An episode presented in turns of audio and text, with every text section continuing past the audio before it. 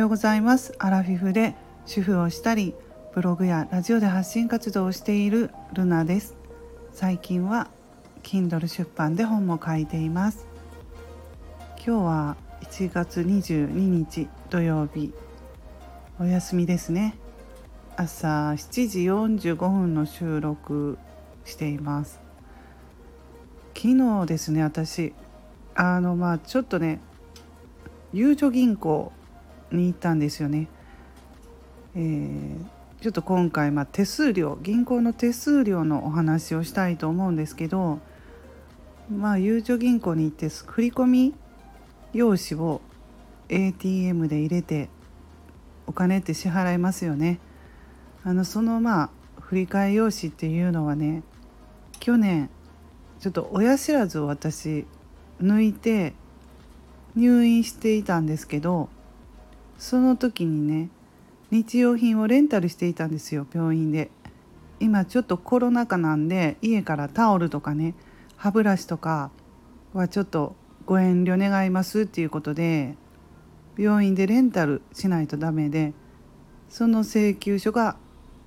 届いたんですねレンタル会社から。でまあちょっとねあの郵便局に用事があって行ったっていう関係であちょうど振込用紙あるしここで振り込もうと思ってその請求額が700いくらだったんですよ。でまあその用紙を ATM の機械に通したら700いくらとは別で110円っていう金額が出たからえこれって何やろなと思って、まあ、聞いたんですよ郵便局の人に。そしたらまあ別途手数料がかかるんですって言われてちょっと知らなかったんですよね私、まあ、最近なんか言われてましたね。確かテレビとかで手数料がどうのこうのとか言ってね銀行の。ああそうか。それを覚えてたんでちらっとねああそうか。手数料がかかるように変わったんだと思ったけどね110円って高いなと思ったんですよ。あの請求額が700いくらだったのに110円プラスって高いと思いませんか、うん、だから私はねまあちょっと取り消しました。その郵便局で。支払うのはやめました。でねあの近くの家の近くのコンビニファミリーマートなんですけどそこに持って行って支払ったら手数料はかかりませんでした。あのコンビニならね手数料はかからないんですよ、うん、もしね知らない人がいたらあのコンビニに持って行ってください。郵便局とか銀行はね手数料がかあのかかるように変わったんですね。うん。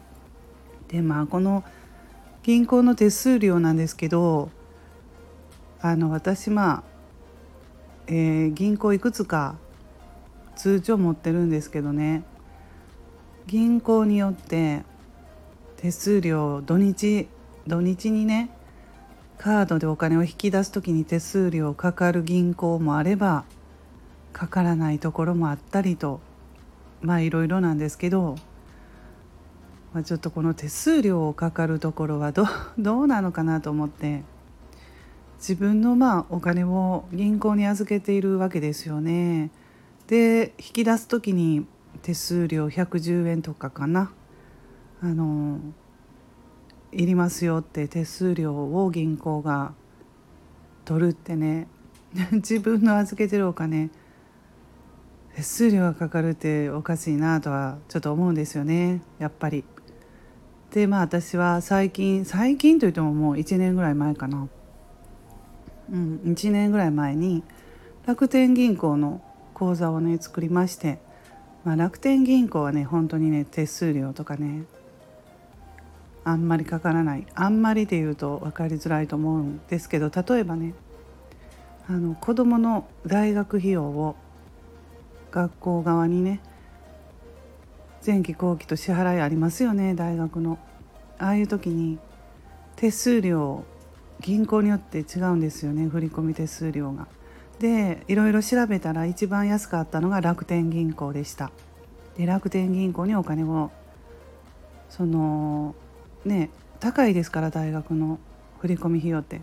まあ、まず一旦楽天銀行にお金を入れて楽天銀行から大学に大学の振込先に支払うっていうのが一番手数料がかからなかったんで。まあね結構差がありますよ。楽天銀行であれば手数料が200いくらだったんですね。であの近くにある地方銀行そこではね500いくらだったからまあ300円の差はあったので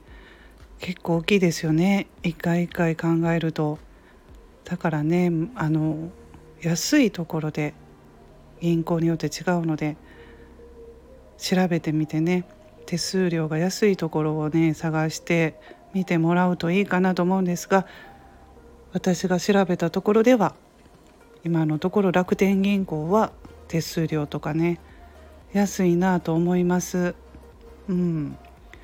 まあ、楽天銀行はコンビニの ATM の手数料も0円になったりしてねまあそれはちょっといくつか条件が重ならないと無料にはならないんですけど、うん、